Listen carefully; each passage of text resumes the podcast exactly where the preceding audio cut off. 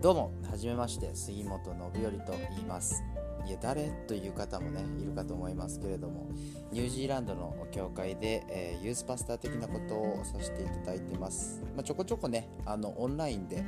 メッセージの方配信させていただいてるんですけど動画だと重いよとか画像いらないよっていう声もありましたのでちょっと音声だけで、えー、ね、お届けできるメディアとしてポッドキャスト始めてみました。お時間のある時にダウンロードしていただいてえー、オフラインでね聞いていただいたり何か作業しながら聞いていただくこともできるかと思いますのでよろしくお願いいたします。それではまあ過去のねメッセージになりますけれども、えー、どうぞ。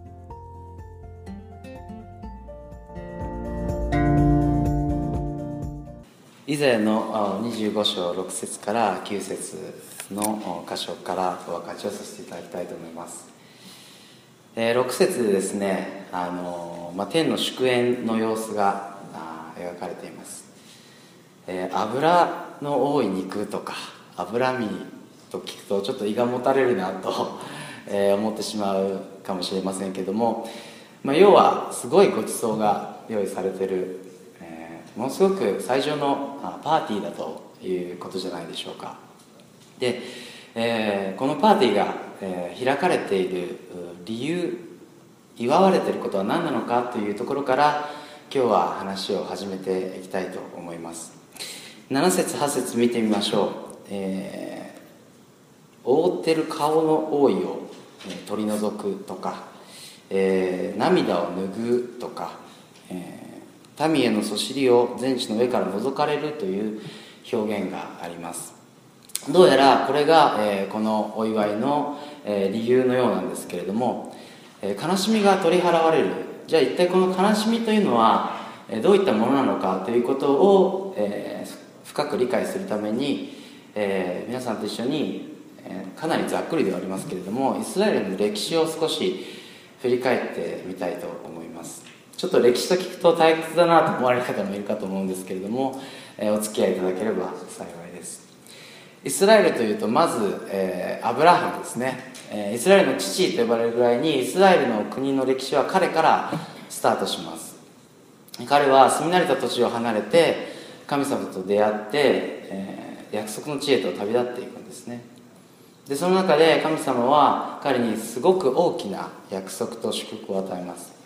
創世紀12章にその様子が書かれていますけれども、えー、あなたを大いなる国民とするそして世界中全ての民族の祝福の源とするという約束を与えるんですね。別に王族の一人でも何でもない彼がそんな大きな約束をいただいて実際に子孫がどんどんどんどん増えていきます。そしてその数はついに国になるまでになるんですね。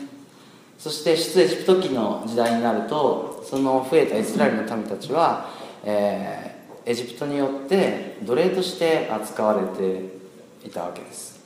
虐げられて本当に、え、辛い思いをしていたわけですけれども神様は、その力強い御手を持ってイスラエルの民を救われる。それこそ海を真っ二つに割ったりだとか、隕石を降り、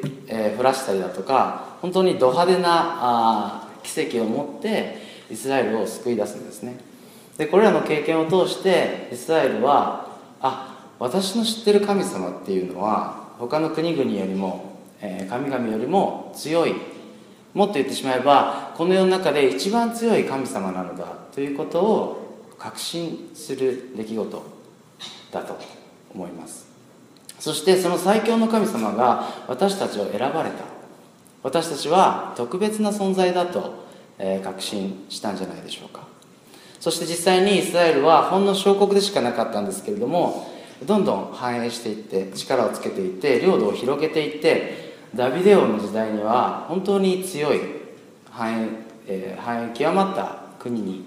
なるんですね。そしてダビデ王に与えられた約束はさらにその選び祝福繁栄が永遠に続くような感じのするものでした。歴代史の第一の17章14節には彼の王座、まあ、彼っていうのはダビデの子孫なのでイスラエルの王様という意味なんですけれどもを常しえに据えるという表現があります。これは一体どういうことか。それはどんな力強いどんな、強い国でも滅びていく。それは歴史を見れば明らかですけれどもイスラエルは違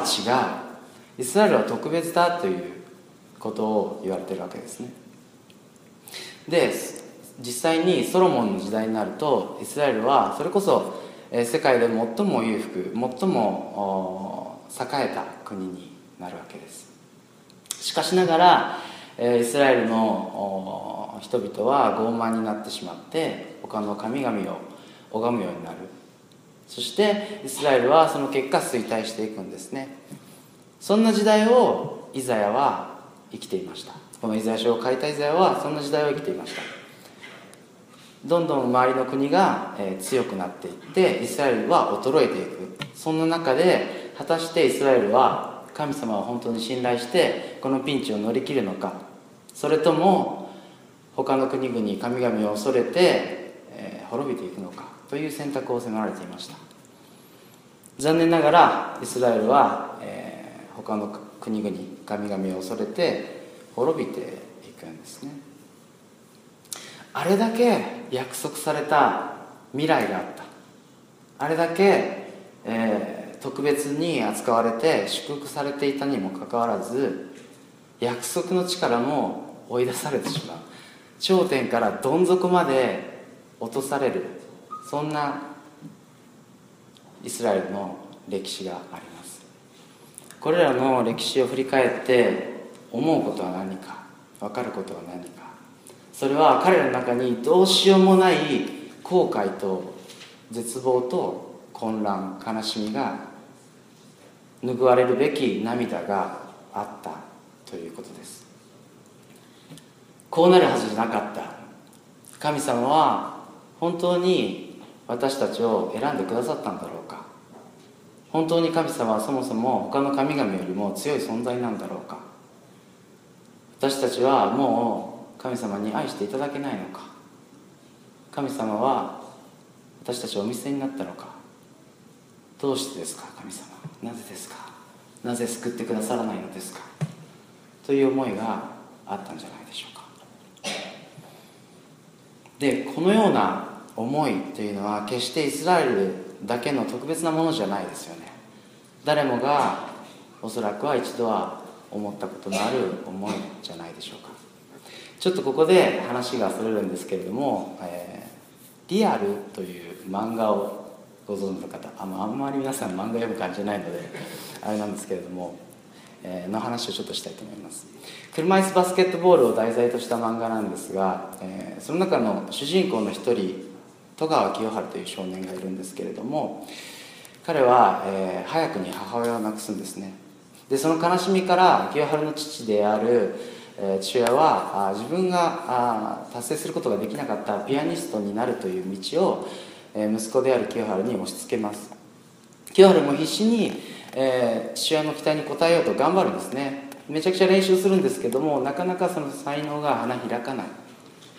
中学生になった清春は陸上部に入ります。走ることに喜びを覚ええ、練習を積んでいきます。最初は反対していた父親も息子の才能に気づくんですね。あこれは本当にすごいランナーになるかもしれないということで応援し始めます。どんどんどんどん、えー、タイムが縮まっていって代表選手にも選ばれて清原自身もやっと自分は生きる理由を見つけた喜びを見つけたと確信してこれから彼の夢が形になっていくという矢先に、えー、骨肉腫という病気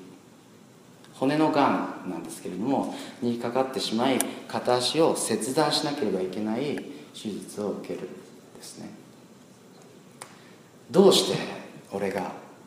何でですか神様？っていう思い。もちろんイスラエルは自業自得だったのかもしれません。自分が犯した罪があった。そして私たち一人一人誰もが、えー、戸川清春が経験したような劇的な悲劇を経験するのではないかもしれない。けれども彼らの絶望後悔をに共感を覚えるのは私だけでしょうか。え実は私ももちろん足を切断するなんてことはないんですけれどもえ1年ほど前からえ腰から足にかけてですね神経痛を患っています。突然発症しましてえいろんな病院に行ったんですけれどもなかなか原因治療方法が見つからないままえ今でちょうど1年ちょっとですね過ぎました。で正直、えー、常に痛みがありますしまたあ車の運転ができないとかえ長時間座っていることが非常に難しいといったえコンディションからなかなかえ前向きになれずに神様どうしてですか？なぜですか？いつまで我慢をすればいいのですか？と思いたくなる時があります。それぞれ背負っている荷物は違うと思いますけれども皆さんも何か大きな過ち失敗をした時の後悔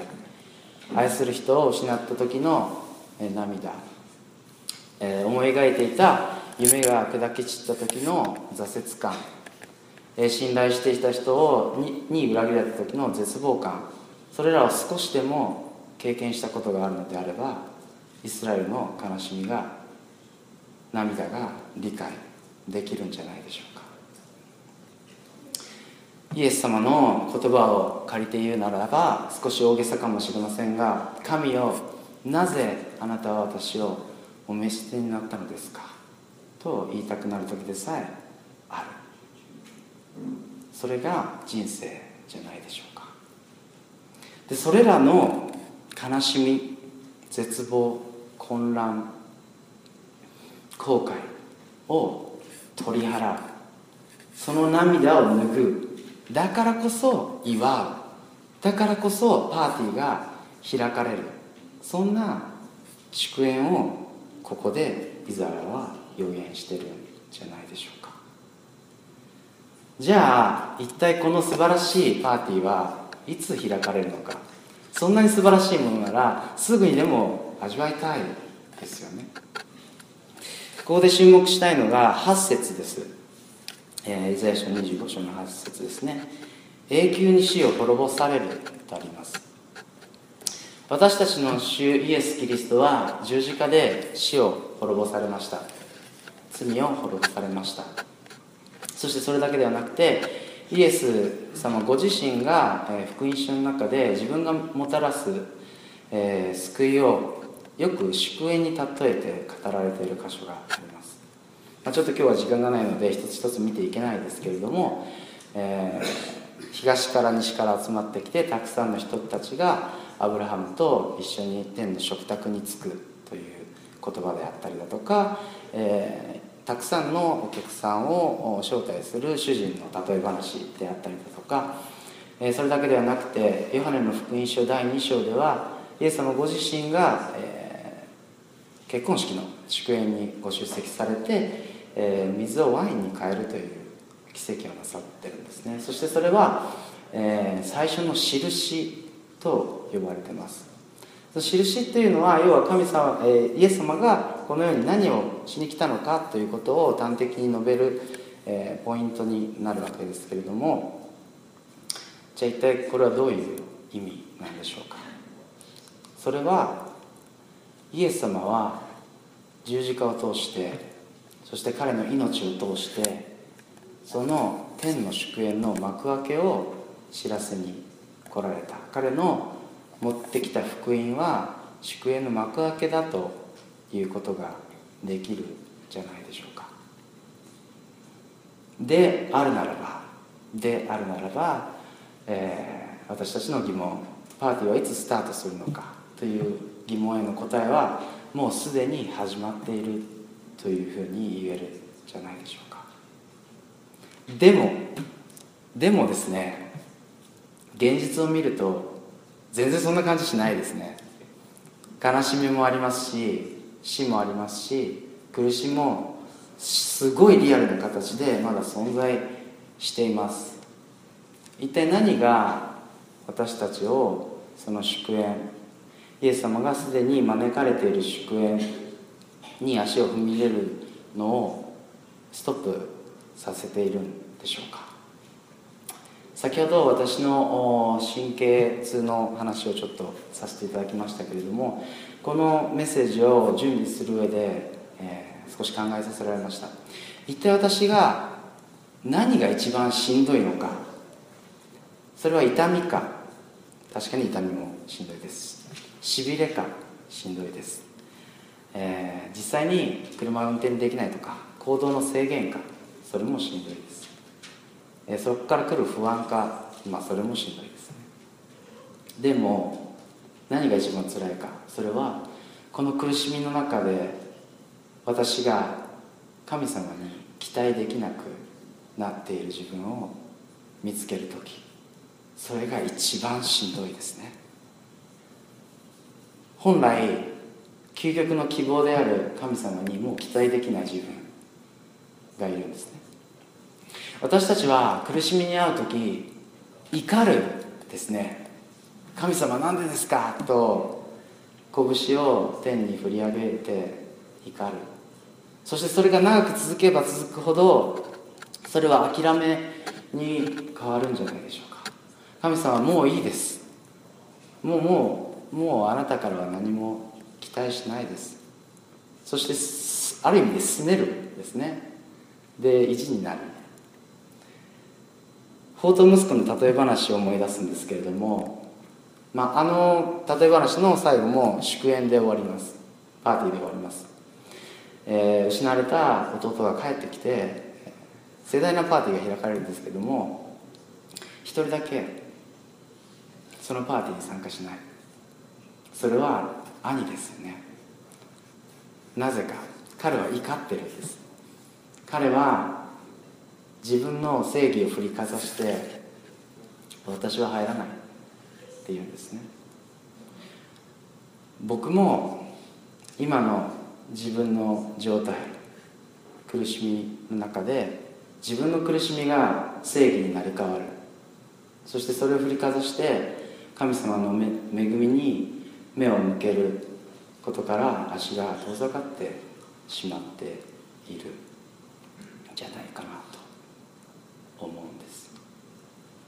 非常に難しい。私の本当の願いは祈りは何か。それは痛みが取り払,、えー、取り払われることだろうか。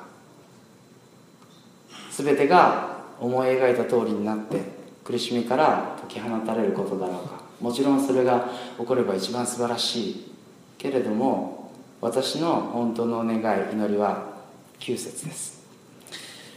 このセリフを心から苦しみの中でも言うことができればそんだけ幸いなことはない。ちょっと読んでみましょう「見よこの方こそ私たちが救いを待ち望んだ私たちの神。この方こそ私たちが待ち望んだ主。その見救いを楽しみ喜ぼう。なかなか言えないですね。この世にあって。もちろんこれを100%心から語るにはもっと先イエス様が再臨される時まで待たなければいけないのかもしれませんけれどもおそらく、えー、この人はその苦しみの中にあっても、えー、先ほどの9節の言葉を心の中で本当に言えたんじゃないのかなという人の、えー、話をして、えー、終わりたいと思います。コルベ神父という方ご存知でしょうか？まあ有名な方なので非常に、え、皆さん知ってる方もいらっしゃるかと思います、えー、彼は、えー、ポーランド人のカトリックの司祭でした。で、えーまあ、日本にも結構ゆかりがある方が、まあ、選挙に来たりとかっていうことがあったんですけども世界第二次世界大戦の時に彼は、えー、アウシュビッツの強制収容所に、えー、収容されるんですね。そして、えー、強制労働についていました。そんなある日、えー、そこ同じ班から脱走者が出るんですね。で捜索が行われるんですけども見つからない。結局、えー、見せしめですね。もう今度から脱走者が出ないようにその同じ班から10人を無作為に選んで餓死の刑に処すということが決定として下される。要は飢え死にさせる刑です。そして一列に並ばされて、えー、とじゃああなたあなたあなたとは言わないですね多分お前お前お前お前と一人一人選ばれていく。である男のとこに来た時にその男は泣き叫ぶんですね。私には妻がいます。私には子供がいます。どうかどうか見逃してください。でも監視はそんなも関係ないですね。何言ってんだと。関係ないからちょっと来いってなるんですけどもその時にこのコルブ神父は落ち着いた表情で一歩前に出て私が彼の身代わりとなります。その凛とした姿に所長はちょっとびっくりするんですね。で最初言葉でないんですけれども、まあ、彼の申し出を受け入れます。そして結局コルブ神父を含む10人は餓死室と呼ばれるところに運ばれていくんですね。この餓死室というのは、えー、本当にひどい場所です。もう餓死餓死の刑自体が残酷なんですけれどもそれは上で、まあ、死なせるという刑ですよね。けれども多くの人が飢え死にする前に教死狂う死ぬと書くんですけれども教死するんです。精神が崩壊して死んでいく。だから餓死室から聞こえる音っていうのは叫び声であったりうめき声なんですね。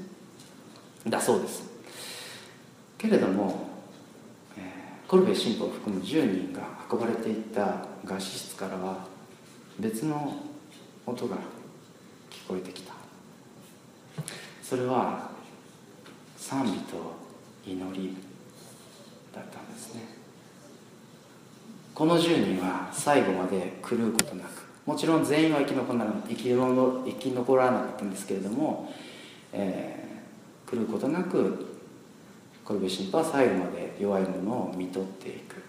で最後彼は生き残るんですけれども、えー、最終的には、えー、薬の注射で、殉教していくんですね。コルベ神父彼は絶望の地にあって地獄の地にあって天の祝宴の音楽を聴くことができた。なぜか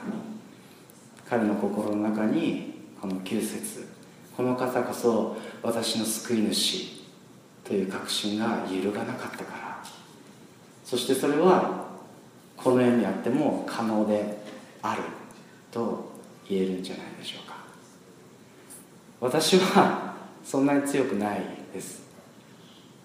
でもその100分の1でもいいから完全に思えなくてもいいから苦しみの中にあってもこの方こそ私の救い主ということができれば